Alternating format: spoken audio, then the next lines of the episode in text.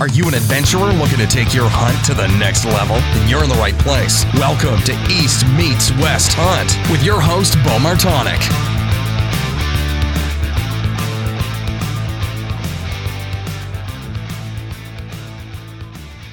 All right, welcome back for day number seven of the East Meets West Hunt elk hunt update.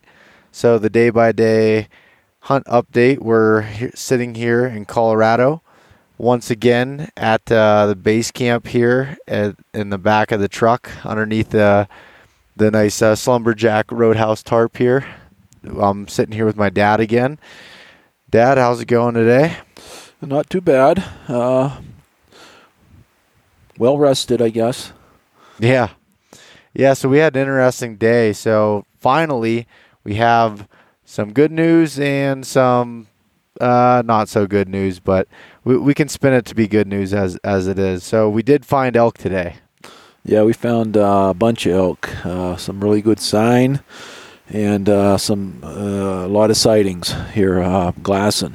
Yeah. So as we were saying yesterday, we were gonna sit at the truck this morning, kind of drink our coffee and glass the opposing uh, hillside um, across the valley from us, and we wanted just to kind of see what was what was coming out there because it's right around the the bend from where we had been going, but we were hiking back in six or seven miles when we were wondering if anything was feeding, you know, right here next to us. So give our legs a little bit of a rest in the morning and kind of just glass up there and check it out. And what at first light, we saw three elk, and it was two cows and a calf, right? Yep, yep. You, you picked them out. Uh, uh, also seen a bunch of mule deer this morning. And we've seen a lot of mule deer. But uh, when we were so we were glassing up there and and uh, saw the cows come out and along this one pass, and to give a kind of a description of the the country we're looking at here, it's high country. Um, I think the top of the ridge is right around twelve thousand feet, and we're sitting down at ninety six hundred. I believe that's right. Yeah, yes. 9600, 9500, somewhere in that range. So we're able to see that whole basin, and it's it's pretty wide open with some pines and some other different uh, trees within, but a lot of rocks, cliffs, things along those lines. So after we saw the elk kind of go through that pass, um, where they were heading is a north-facing slope of of all dark timber, which is where we were at yesterday and found a lot of good sign.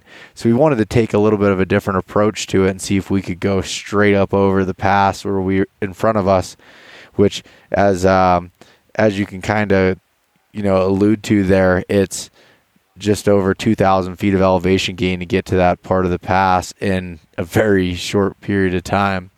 So because we didn't want to keep climbing that hill, we packed up everything to spend the next three days up over um, into the opposing basin there and headed up over.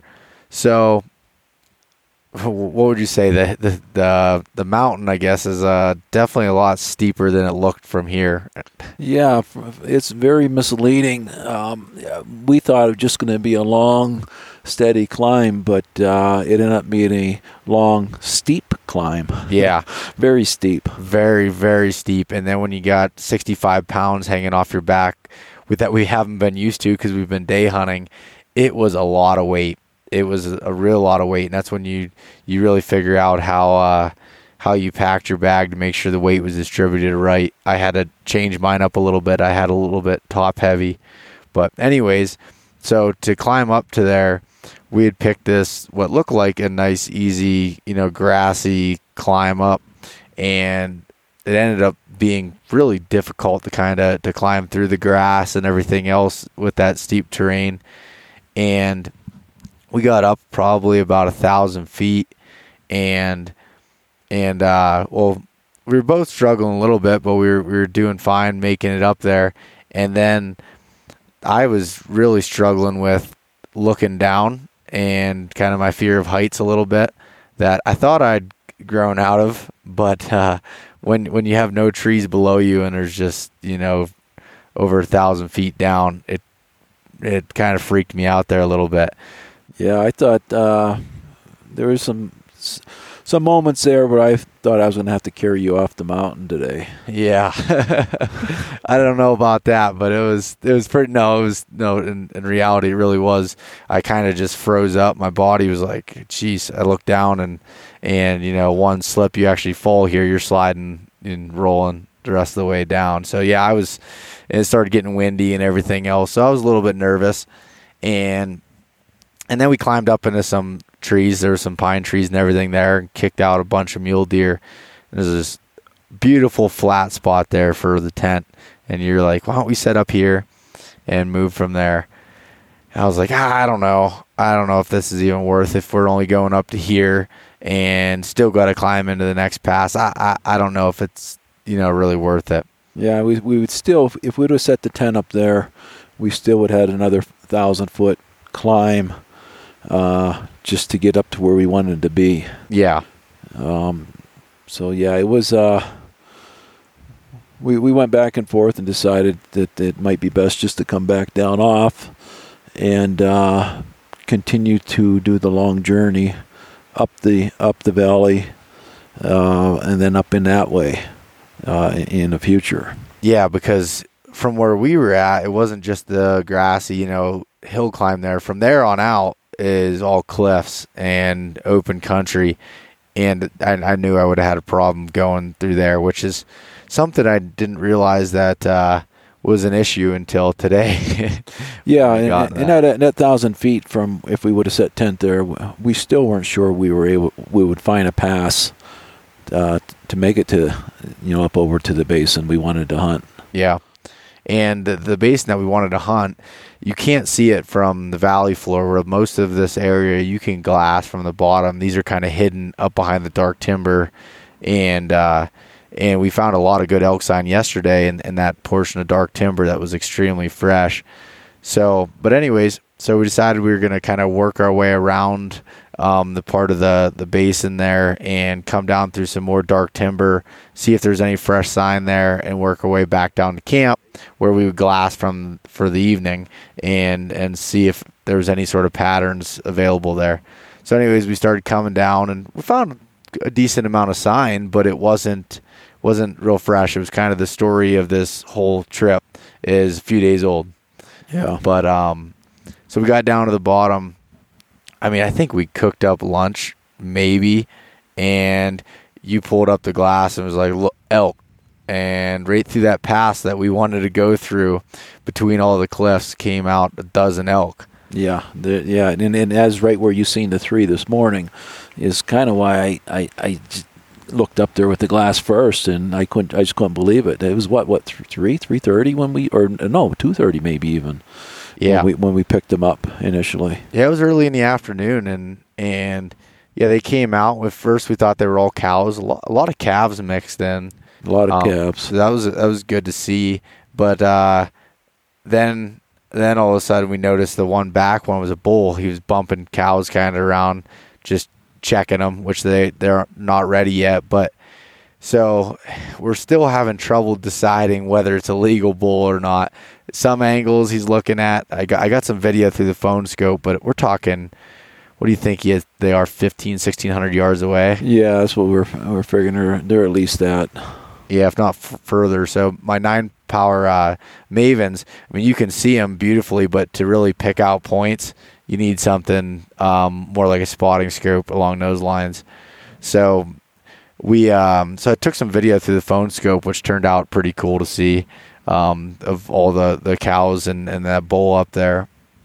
And they were basically there all day. We'd we talked about going back up because the funny thing was where they were working over to was right where uh, we were sitting earlier. How yeah, about it? Yeah, we were probably I would I'd venture we were probably within 400 yards of them where we decided to turn around based on where they were uh, feeding most of the afternoon. There was only a, a, a little basin uh, between us and them. I don't even know if I'd even call it a basin, just a little uh, divot. More of a ditch. Yeah, but maybe 100 yards wide uh, so it wouldn't have been a lot of cover. It'd been real. It'd been a real tough stock, or or real tough to get even close to them without I think them picking us out.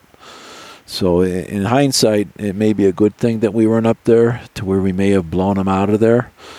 Um, but uh, we, you know, gave us a chance to observe them pr- pretty much all through the evening up here until darkness, and and right before dark, you picked up another herd coming over the uh, right over the top. Yeah, this herd came over right over twelve thousand feet, and that was another. That one had fifteen.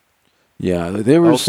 Yeah, I think it was fifteen. Yeah, Yeah, We had, I think it was twenty-eight total elk Yeah. between the two groups uh, at one time above us. yeah. So we got to watch them, and and we think there was a bull in that group. I mean, they were way up there, but you could still, you know, kind of see them. And there might have been a spike bull that was in the mix. Other than that, it was all cows. So I mean, here in an at any time, you know, we should start seeing some more bulls checking and and hopefully a herd bull or something come through. But but uh, you know, we're just looking for a legal bull at this point, or or even a cow. We we get an opportunity to cow. I know, Dad, you said you'll you'll take one. Yeah, if I get if I get a, an opportunity, I'll I'll take a cow. Yeah, I mean, think about it. We've been out here now. This is our seventh day of hunting, and that was the first opportunity to even see them. You know, killing a, a cow elk with your bow, um, in you know in the backcountry here in the wilderness areas and stuff. I mean, that's no joke. And plus, you know, the tags don't really make very good meat. I guess. I mean, Yeah. good meals. I guess. Yeah, you can season them up, but they're still not going to taste real well. No. And and I think you learned today too that uh, you had purchased a bear tag that uh, you probably should have went with the mule deer tag. Yeah, I know, and I could have draw I could have drawn this unit this year, and I opted not to, so I didn't have too many tags and try to focus in different areas. But well, we we probably bumped close to twenty mule deer Yeah, up in the in the timber, up in the high how- country. And how about the two bucks that we glassed there right before dark? Yeah, so again, right on the ridge where we were going to set camp at. So it could be a good thing. Right where the, we were going to set the tent came two absolute giant mule deer out of there. But by the time my phone was dead, it was it was on the charger, so I was able to turn it back on and get the, the camera up. They just went down over the hill, so I, I couldn't uh, get pictures of them through the phone scope. But these mule deer were not anything to bat an eye at. So we've seen we've seen some really good mule deer. I mean this this country we're in is definitely more mule deer country than elk, but uh, the elk are here, so Yeah, that's good. We finally found them after seven days, and I don't know about you, but there's been a few times where I was like, I'm I'm ready to be done. Like this this sucks not being able to find them. You do you prepare for it all year and try to figure it out and learn everything you can, and everything seems to go the opposite of what uh, what you'd hoped. Yeah, no doubt. Um, we'll we'll see what bring, tomorrow brings. I, I think what our plan is to uh, get up uh, before light and uh, cook up some breakfast and get some coffee going, and then glass up on the hill and see where they might have gone if they're still up there, or and then put a plan together to to go up with our day pack instead of our whole setup. Yeah, yeah, we hurried up and emptied out all of our camp gear out of the bags and made it light as possible again to to make it a little bit easier. And And, I, and, and I think up. if I think if we go, we're going to go up through the timber. We came down through the timber, and you were fine by the time we got down. As far as uh, I guess your phobia, um, so uh, we'll go up through the timber. Um, you should be fine. You have been fine throughout this whole trip, going up through the timber up, up to those elevations. So Yeah, I don't know. I mean, we've we've scaled some of those kind of cliff country and the high country at the at the other area we were in. I never had any issues. I, I guess here it's just so open the whole way down. When you get up there, you can really feel like, all right, this, you know, any wrong move. And plus, when you put a you know a 65 pound pack on, because you're carrying a whole bunch of water, because we didn't know if we could find water up there, and and all of our camp gear and stuff on, it makes you feel a little bit unstable when you're you know scaling the side of the mountain there. I think this is quite a bit steeper than the, the, the prior area that we were in. Um, same elevation, but I think there was more of a gradual slope on them that maybe may maybe the difference. This Yeah. this way is more like cliff like. Yeah, Without this a is doubt. scaling the side of the hill, and you're digging your boot into the into the, I guess, grass or dirt or rocks or whatever it is to make sure that you don't. Uh, you have to watch every step, I guess, and uh, hopefully, again, like yeah, I think going through the timber, I'll be fine. I get up there, and once I get on, you know, putting on a stalk or whatever it comes to be in the morning, I think I'll be fine to be able to do that. So after I release an arrow, then I can freak out. but yeah, I think uh, I think we have the best chance tomorrow as we have this whole trip. So I'm really hoping that uh, it'll work out. We're gonna go up, like I said, glass here first thing in the morning, see if anything comes out. Even if they don't, still head up there because uh, we saw early afternoon they came in, and depending on how it looks when we get up there, we may even try to intercept them at that pass, which I don't know. We'll have to talk about it more and see what the wind's doing and everything else. So, yep, for sure. But all right, well that's it for day seven. Uh, hopefully day eight will be, um, which day eight's going to be our last full day of, of you and I hunting together. Right. And uh, then we'll have the morning of the ninth before we got to head back into town and get ready for your flight to go out. Um, so tomorrow's the lucky day. Let's hope so. All right, we'll talk to you tomorrow.